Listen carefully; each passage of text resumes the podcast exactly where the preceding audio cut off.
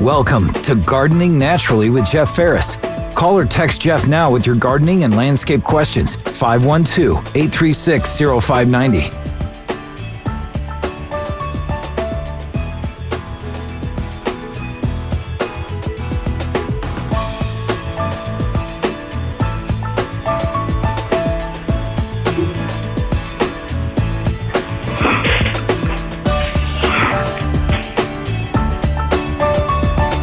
Back, gardeners, or welcome to, or welcome back to Gardening Naturally. Hot day, very, very hot day. So, lots of water, cover up, get out early. Get out there early and uh, work when it's cool. If you can work when it's cool there shouldn't be a lot of things that need to be done, as in, there shouldn't be a lot of heavy physical labor.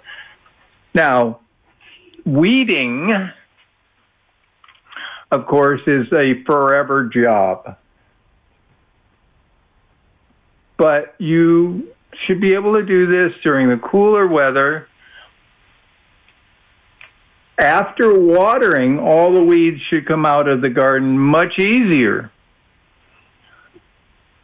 But do that early or stay up late. Go out at night.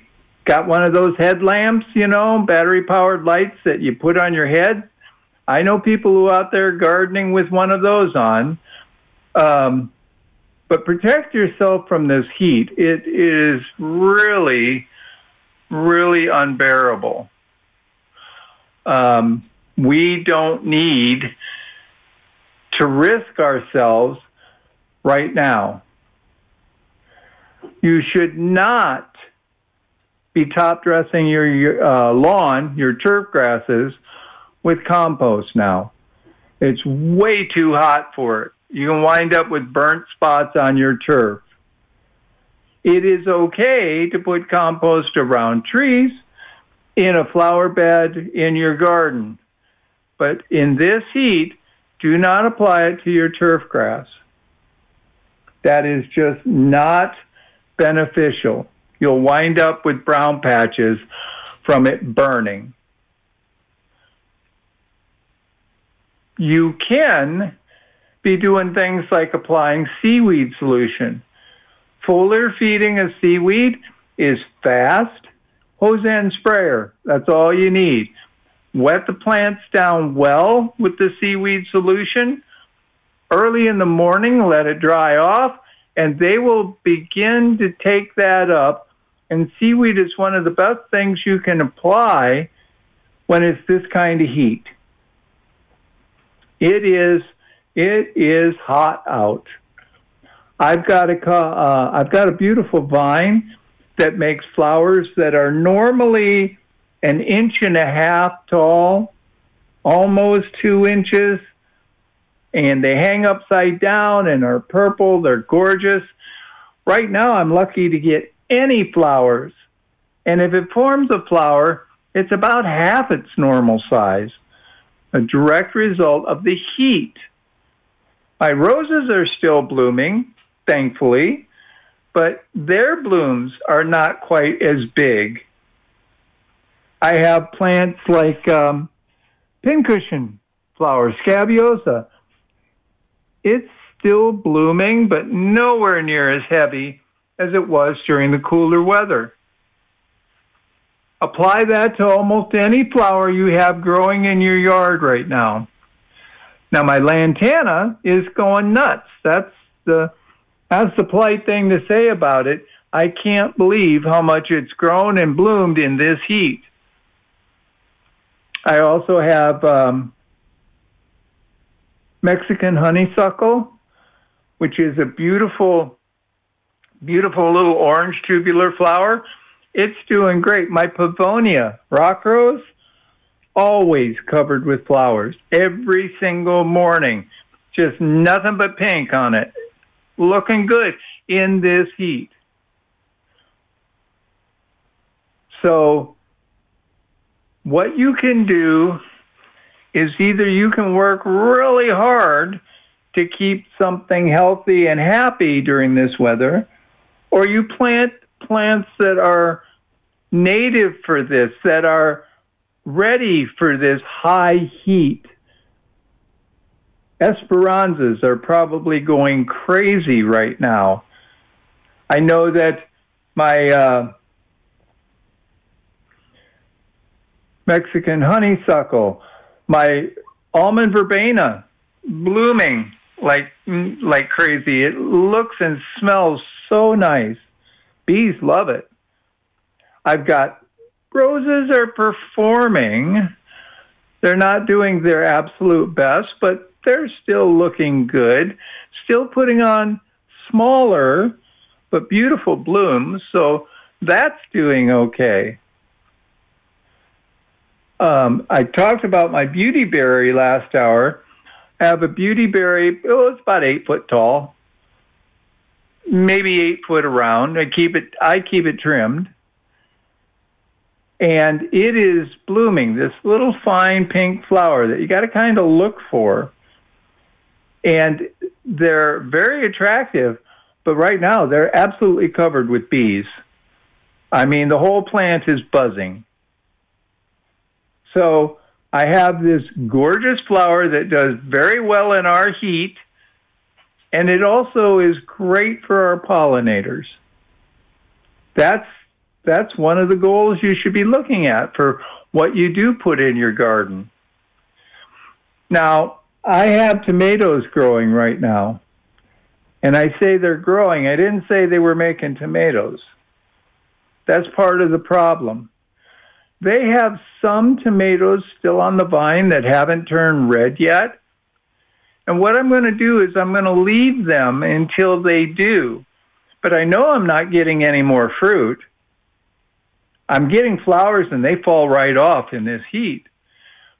So as soon as I get all of the tomatoes pulled, as ripe as I want them to be, as red as I want them to be, and I pull them off of the plant, it will be time to cut back my tomatoes.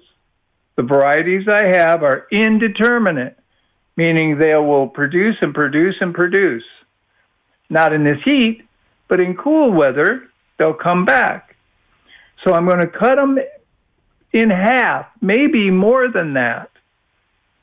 I want to leave plenty of green on them. I want growing green leaves on them, but I'm going to cut it back hard then I'm going to treat it normal. I'm going to make sure it gets the water it needs, the fertilizer it needs, and I'm going to try to care for it through the summer till we get back to cooler nighttime temperatures. Remember, it's not the heat of the day, it's the heat of the night that sets these plants back. As soon as we can drop to 70 or below for a nighttime high, you will see the tomatoes will start setting fruit again. But uh, I don't know how long it's going to be before we get down to that temperature at night. With this heat dome we have on us, it, it may be months. Well, that's okay. I'll trim the plants back heavily. I'll still take care of them and I'll let them grow back up to be big plants again. They'll have huge root mass. They'll look really good. And in the fall, they're going to surprise me and put on lots and lots of tomatoes. But right now, I'm just struggling to keep them alive. They get water, they get fertilizer, that's about it. Folks, this is Gardening Naturally. I need to take a break. I'll be right back. This is Gardening Naturally on News Radio KLBJ with host Jeff Ferris. Jeff is ready for your calls or text messages at 512 836 0590. Hey, welcome back, gardeners. Dealing with the heat. What are the crops that we could have in the garden to deal with this heat right now? Well, there's not really a lot of them. Okra thrives in this weather still needs water, but it can handle the heat that we're dealing with now. There are peppers that can do well in this heat, particularly the hot peppers. you can try eggplant. If you can either, if you can find a start, would be best. But if not, you can plant seed and transplant it to your garden once it's of a decent size, and it could still produce. Watermelons, yeah, you could get a watermelon in the ground. Coming up on the 4th of July. On the 4th of July, it's a great day to plant pumpkins. Well, that's silly. What's pumpkins and 4th of July got to do? Pumpkins need 90 to 100 days to mature. If you plant on the 4th of July, you will get pumpkins around Halloween. Or you can get pumpkins to make pumpkin pie for Thanksgiving.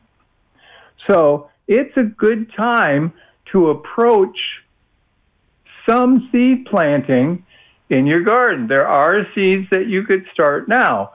Melons will work. Melons will work um, regardless of the kind of melon that you have. The high heat causes the plant to make lots of sugars, which makes them nice and sweet. Gotta tell you, folks, nothing better than going out to the garden, picking a cantaloupe that's ripe, cutting it open, and chewing into it right then and there. It is sweet, it is warm, it is, smells fantastic. It is very, very good. So there are things that we can plant and that will grow in this heat. They still need attention for water, but um, they'll, they'll produce a crop for you in this weather. Let's go to the phone. This is James. James, what can I help you with? Hello, James? June the 15th, and uh, they're up in the seedling trays. I got them in morning shade. I mean, morning sun, afternoon shade. They're looking pretty good.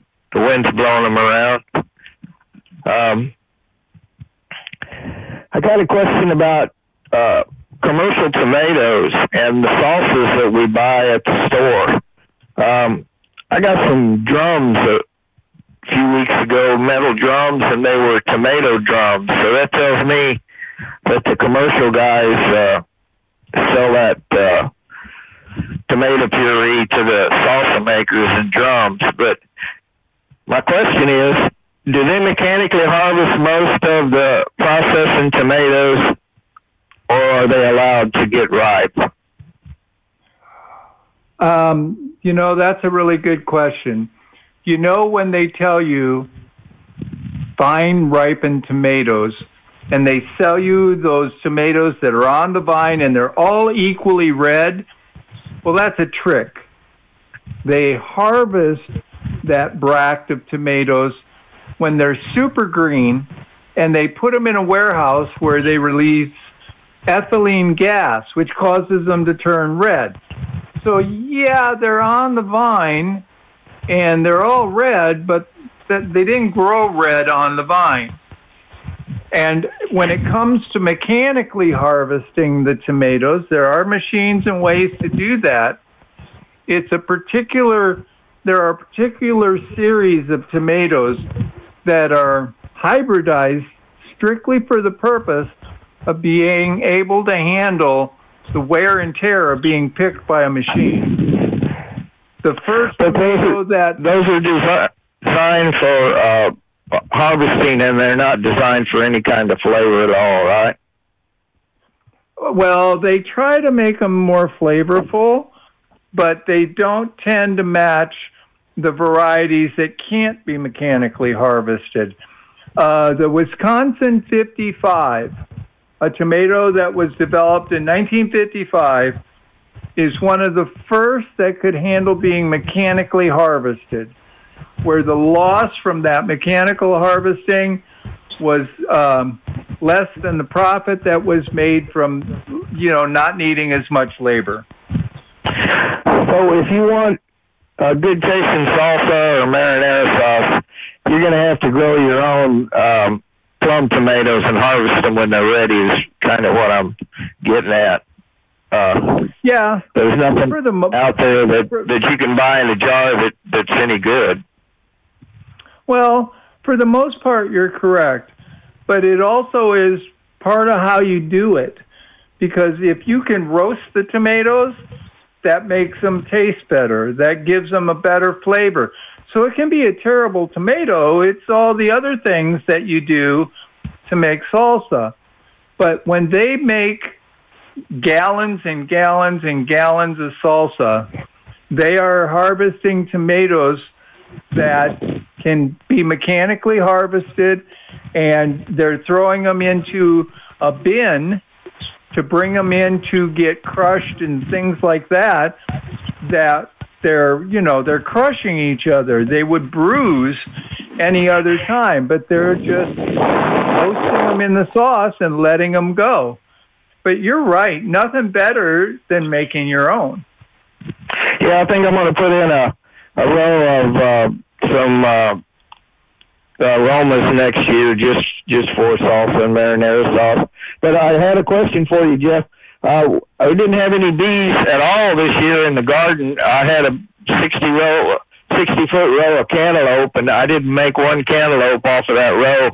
Those vines uh, were uh, six foot on each side of the row and flowering. Is is it the neonicotinoids in the in the seed treatment for the GMO corn around here that's killing the bees? Uh, no. No. But they're, they are having um, a disease that affects the bees, a disease, not a chemical. And they also have a mite that has really been horrid that affects the bees. Um, it's difficult to rid yourself of, so it can it can limit the bee size.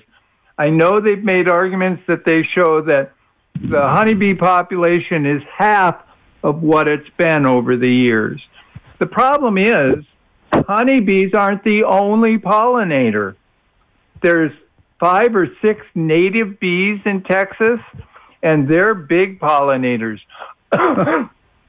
Well, I can't figure out why I didn't even get one cantaloupe, and those vines were, gosh, 10, 12 foot across and in good shape on drip irrigation, and I didn't get one cantaloupe off the 60 foot row. So uh, I, I plant cilantro for, uh, I let it go to flower uh, at the garden and there was plenty of uh, little bugs flying around on it, but I only counted about three honeybees all the time I walked up and down those rows. So I don't know what's going on. Uh, I I can't even grow cantaloupes over here.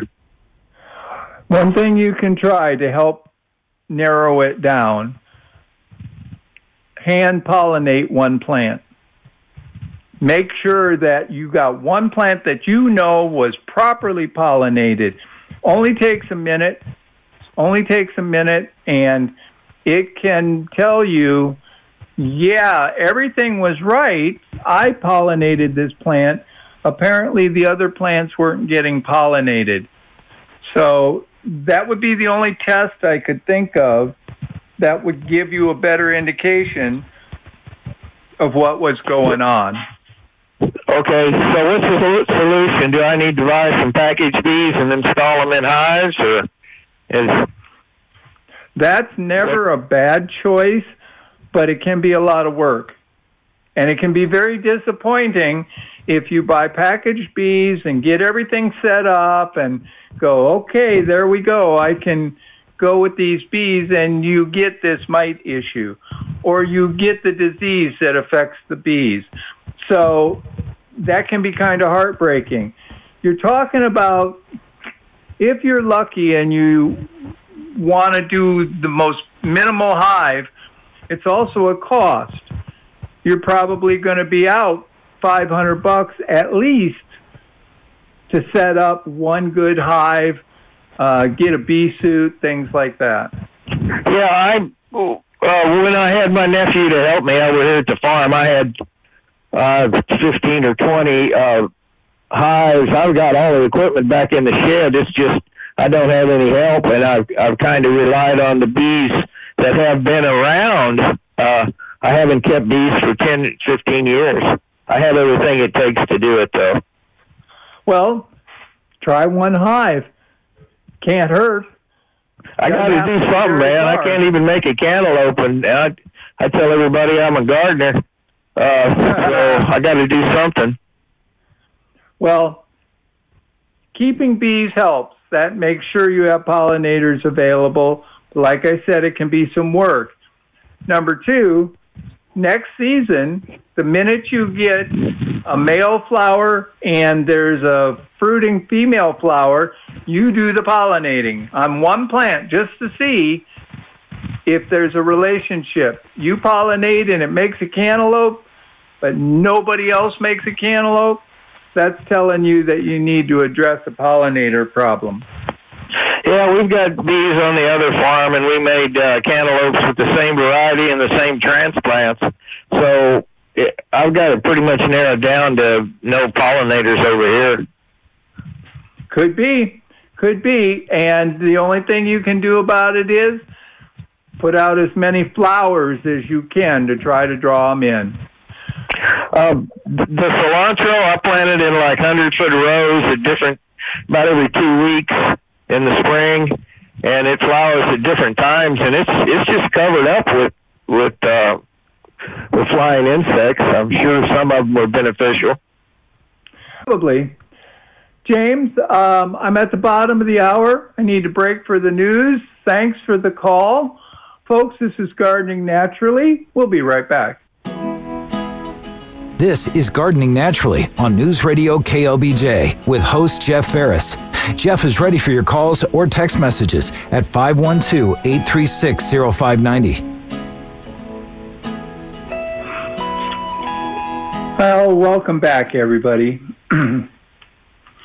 We're uh, dealing with the heat, and it is just something that I sure hope someday we get a break from. Let's go to the phone. This is Eileen. What can I help you with? Yes, good morning. Thank you. Um, I planted two, and I call them Vitech or VTech shrubs slash trees in my yard this uh, past fall, and they're doing wonderful. But I realize that they get very big, and um, I don't really have a large area. It's just a small plot here in Sun City, and I'd like to know if there's any way to uh, shape them and keep them from growing huge. Yes and no. Okay. yes, you can spend lots and lots of time. Um, you may have to go out every two weeks and trim off new growth to keep them shaped the way that you want.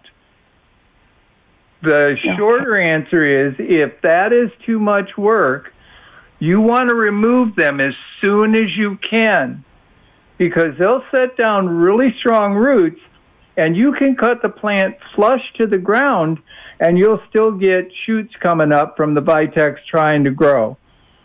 So you've got a catch 22 here. Lots of work, always out there trimming it. But if you get tired of the trimming it, it's going to be really hard to get rid of. You're going to have to cut it down and and take care of shoots that'll be coming up for years. I thought I was doing the right thing when I planted those. Um, if I if I continue to cut those shoots while the plant is still small, it's only about three feet tall, maybe four feet, and maybe three or four um, round. If I continue to cut it whenever I see new shoots, I mean, does that seem as though it's reasonable and not going to be a, a big problem? or they have so many shoots that it will become hard to hard to handle? They have a lot of shoots. They start off small, so you can usually get rid of them with just a set of pruners. And mm-hmm. you may be able to keep up with it and keep it controlled to the size that you want, but it is never going to stay three feet three foot tall. It's no. I, I, there's one growing by me that's got to be 15 feet tall or taller. Yes. Yeah, I I, the t- I I don't mind tall if I can keep it from spreading out to you know eight or nine feet in circumference. I don't want that. You So may I'll be able to keep do that. Yeah, you may do, be able to do that. Always cut off the stuff that's not growing up. If it's starting to grow out and trying to spread on you, remove that so you can keep it relatively contained. Okay, I will work hard at that because I do think it's beautiful, and it's just proper in the area. It just cannot get carried. Well, I thank you so much, and I thank you, Grant. Thanks for the call, Eileen. Yeah, folks with Vitex, they're great for bees, butterflies, and I even have hummingbirds in them. So they're cool plant, but they're not a small plant. And once they've established, they are very hard to get rid of. Cutting them flush is not going to kill them. They're going to send up shoots for years. Let's go to the phone. This is Mike. Mike, what can I help you with? Hello, Hello? Mike. Hello. There we go. I can hear you now. All right. Good morning, Jeff. Thanks for my thanks for taking my call. What you got? Uh, I planted a couple of mountain laurels last year, uh, around March or April of last year, and they were pretty good size. I think they were like a 35 uh, or 45 gallon, if that sounds right, uh, containers. Uh, went ahead and uh, I don't know if the freeze affected them, but one is looking pretty good. The other one is looking a little sick. So I don't know exactly. I heard that you're not supposed to really fertilize them. Uh, I put some Garrett juice on there uh, a couple of weeks ago. Uh, but like I said, I don't know exactly what the problem is, if it's the freeze that affected them or just the heat or what. Um, I lost, well, I thought I lost one to the freeze and cut off all the dead, wound up cutting it flush to the ground, and it came back. I mean, it just kept going and kept growing. Cut off anything that's dead or looking really poorly, and uh, seaweed solution is probably the best addition you can provide for the plant, whether you drench the soil or you spray it on and foliar feed it. Okay. Also, how often are you watering them? Uh, probably maybe once a week, maybe. Uh, maybe not that often. That's I do good. water them pretty deep, but you know, No, that's good. Um, too many people plant them and think, oh, I, I need to water them every other day or I need to water them, you know, all the time. No, I have never provided supplemental water to my mountain laurels. Never. And they're growing wonderfully. They look great. I have to treat every once in a while because of that dang worm that chews them down. But the the plants themselves are incredibly drought tolerant. So once a week or less is probably good, especially if you're giving them a good deep soaking and letting them dry before you water them again. But uh, trim out the ugly of the one that's not doing very well. Uh, seaweed solution on both of them, whether it's foliar feed or you're going to drench them, five gallon bucket of water and seaweed, those that will help. And it's not a big fertilizer. You don't have to worry about over fertilizing them. That should help them recover. well, how often do I put that seaweed solution on there? Well, right now, um, you can do that every two weeks, but you'll probably work your way out to about once a month. Okay. Okay. All right, sounds good. Appreciate the help, Jeff. Thanks for the call, Mike. All right, thank you. Bye bye. Yeah, folks, mountain laurels are native plants that are found in the canyon lands growing just on their own. They don't need incredible amounts of water. You can hurt one by giving it too much water. If you have an established mountain laurel, two or three years in the ground, it will be rare for you to have to water it. I have a neighbor who owns a piece of property next to his house, and he has mountain laurels on it. And I guarantee you, he does nothing to them. They're lucky to get mowed around, and they are beautiful and big and strong and doing just fine.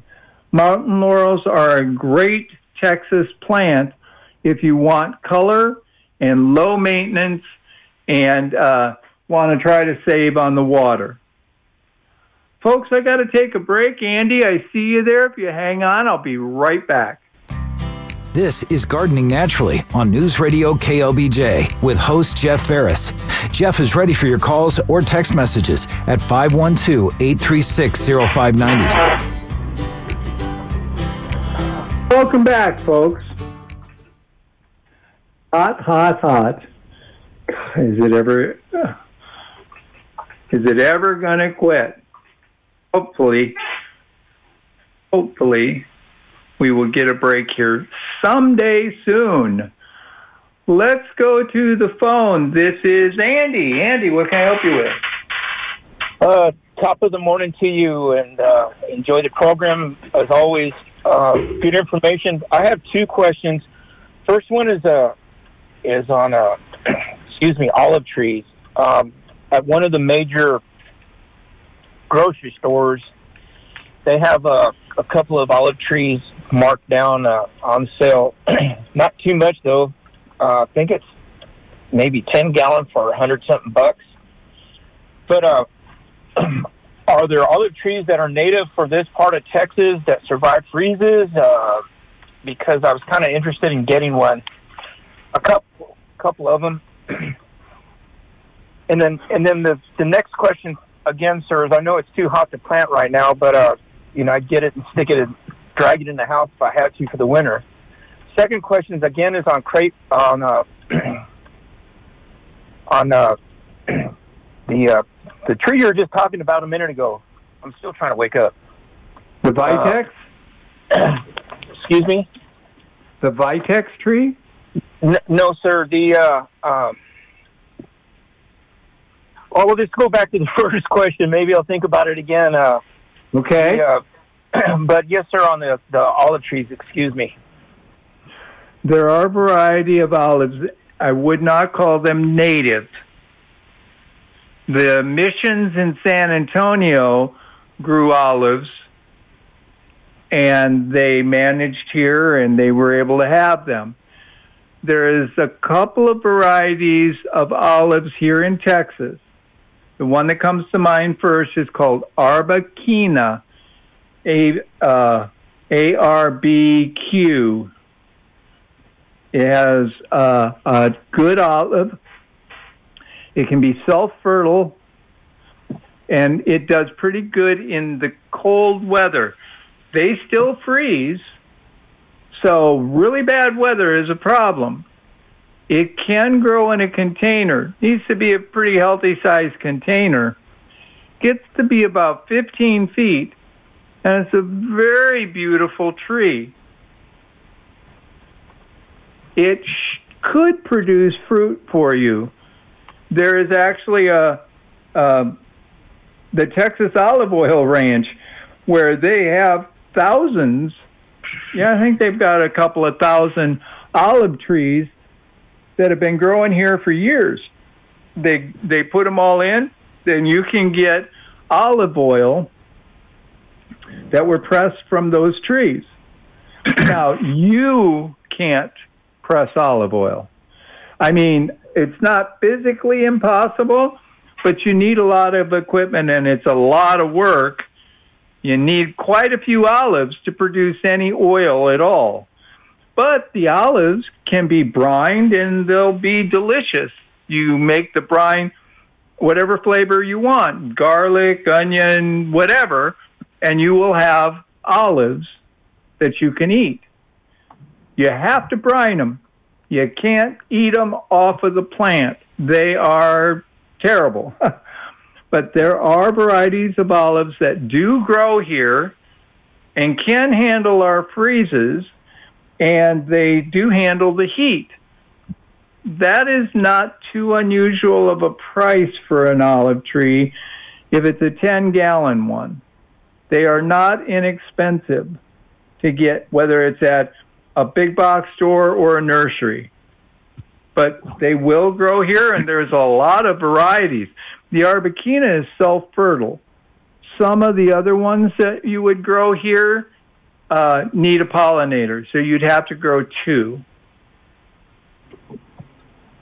Awesome. Uh, thank you for that info. Oh, mountain laurel. um, yes. So I have one that uh, I had installed two two years back, and it's taken off. It's doing well. haven't been watering it. It's beautiful. The birds just love it. Uh, the thing is, uh, I always see people uh, where they trim them from the ground up. I guess trying to make them look like an oak or something. Uh, do I just leave it alone? Do I need to thin it out from the bottom so it gets air? Uh, that's my only question. You know, I don't do that to mine. They're multi trunk. You can get more than one trunk. And I let the leaves grow all the way to the ground. I don't trim it up. You can if you would like, if you want that kind of crepe myrtle look where you trim it up so you can see the bark and branch, and then it starts with the leaves and grows up from there. I just let it go. I don't go to the trouble of trimming it underneath, and it's mine is done fine. It can handle some trimming if you want a certain type of appearance, but you don't need to trim up from the bottom like that. Okay, thank you. You bet. Good luck with it, Andy. Thank you, sir. Thanks for the call. Yeah, folks, um, you do not have to trim crepe myrtles from the bottom so that they have branches on them. A lot of the shorter crepe myrtle varieties, they just grow as a bush. If you want to make them show their ankles, show you the, the trunk at the bottom, and mount, uh, crepe myrtle trunks, they'll peel off and leave this beautiful cinnamon bare bark. Uh, it will do very, very well. You can do that with mountain laurels. You can trim them up so they show the trunks that are there. I get people that ask that about their loquats. Again, you can do this. You can do this. But I just let them grow. It's just more green growth for them, more leaves to take in energy. Uh, occasionally, somebody will ask about a fig. They want a single trunk fig. No, figs are tr- are called trees, but they're more like an unruly shrub, especially when they're small. There's leaves everywhere there's you, you really don't see a lot of the branches when you're looking at one. And that's okay. Do you want to trim them up like that? Well, remember when you cut a fig, figs form on new wood. So if you're cutting off new wood, well, you're not you're cutting away figs. But those kind of plants, it's an either or. It's kind of up to you. Do you want them to look and show you their multiple trunks, or do you just want all the green that they produce? And they can be beautiful and healthy either way. Got to emphasize on the uh, the mountain laurels though. Once those puppies are established, I don't know that they need any water after that. I know that my mountain laurels, even during 2011, which we seem to be heading for a repeat, never got supplemental water. And they were big and beautiful and survived that weather. They were great. That's why they're such good trees here because they are beautiful and they don't require an incredible amount of care or water. Folks, this has been Gardening Naturally. Going to be a hot one today. Enjoy your day outside if you're going there. Otherwise, I will talk to you all next uh, Saturday at 9 a.m. Have a good weekend.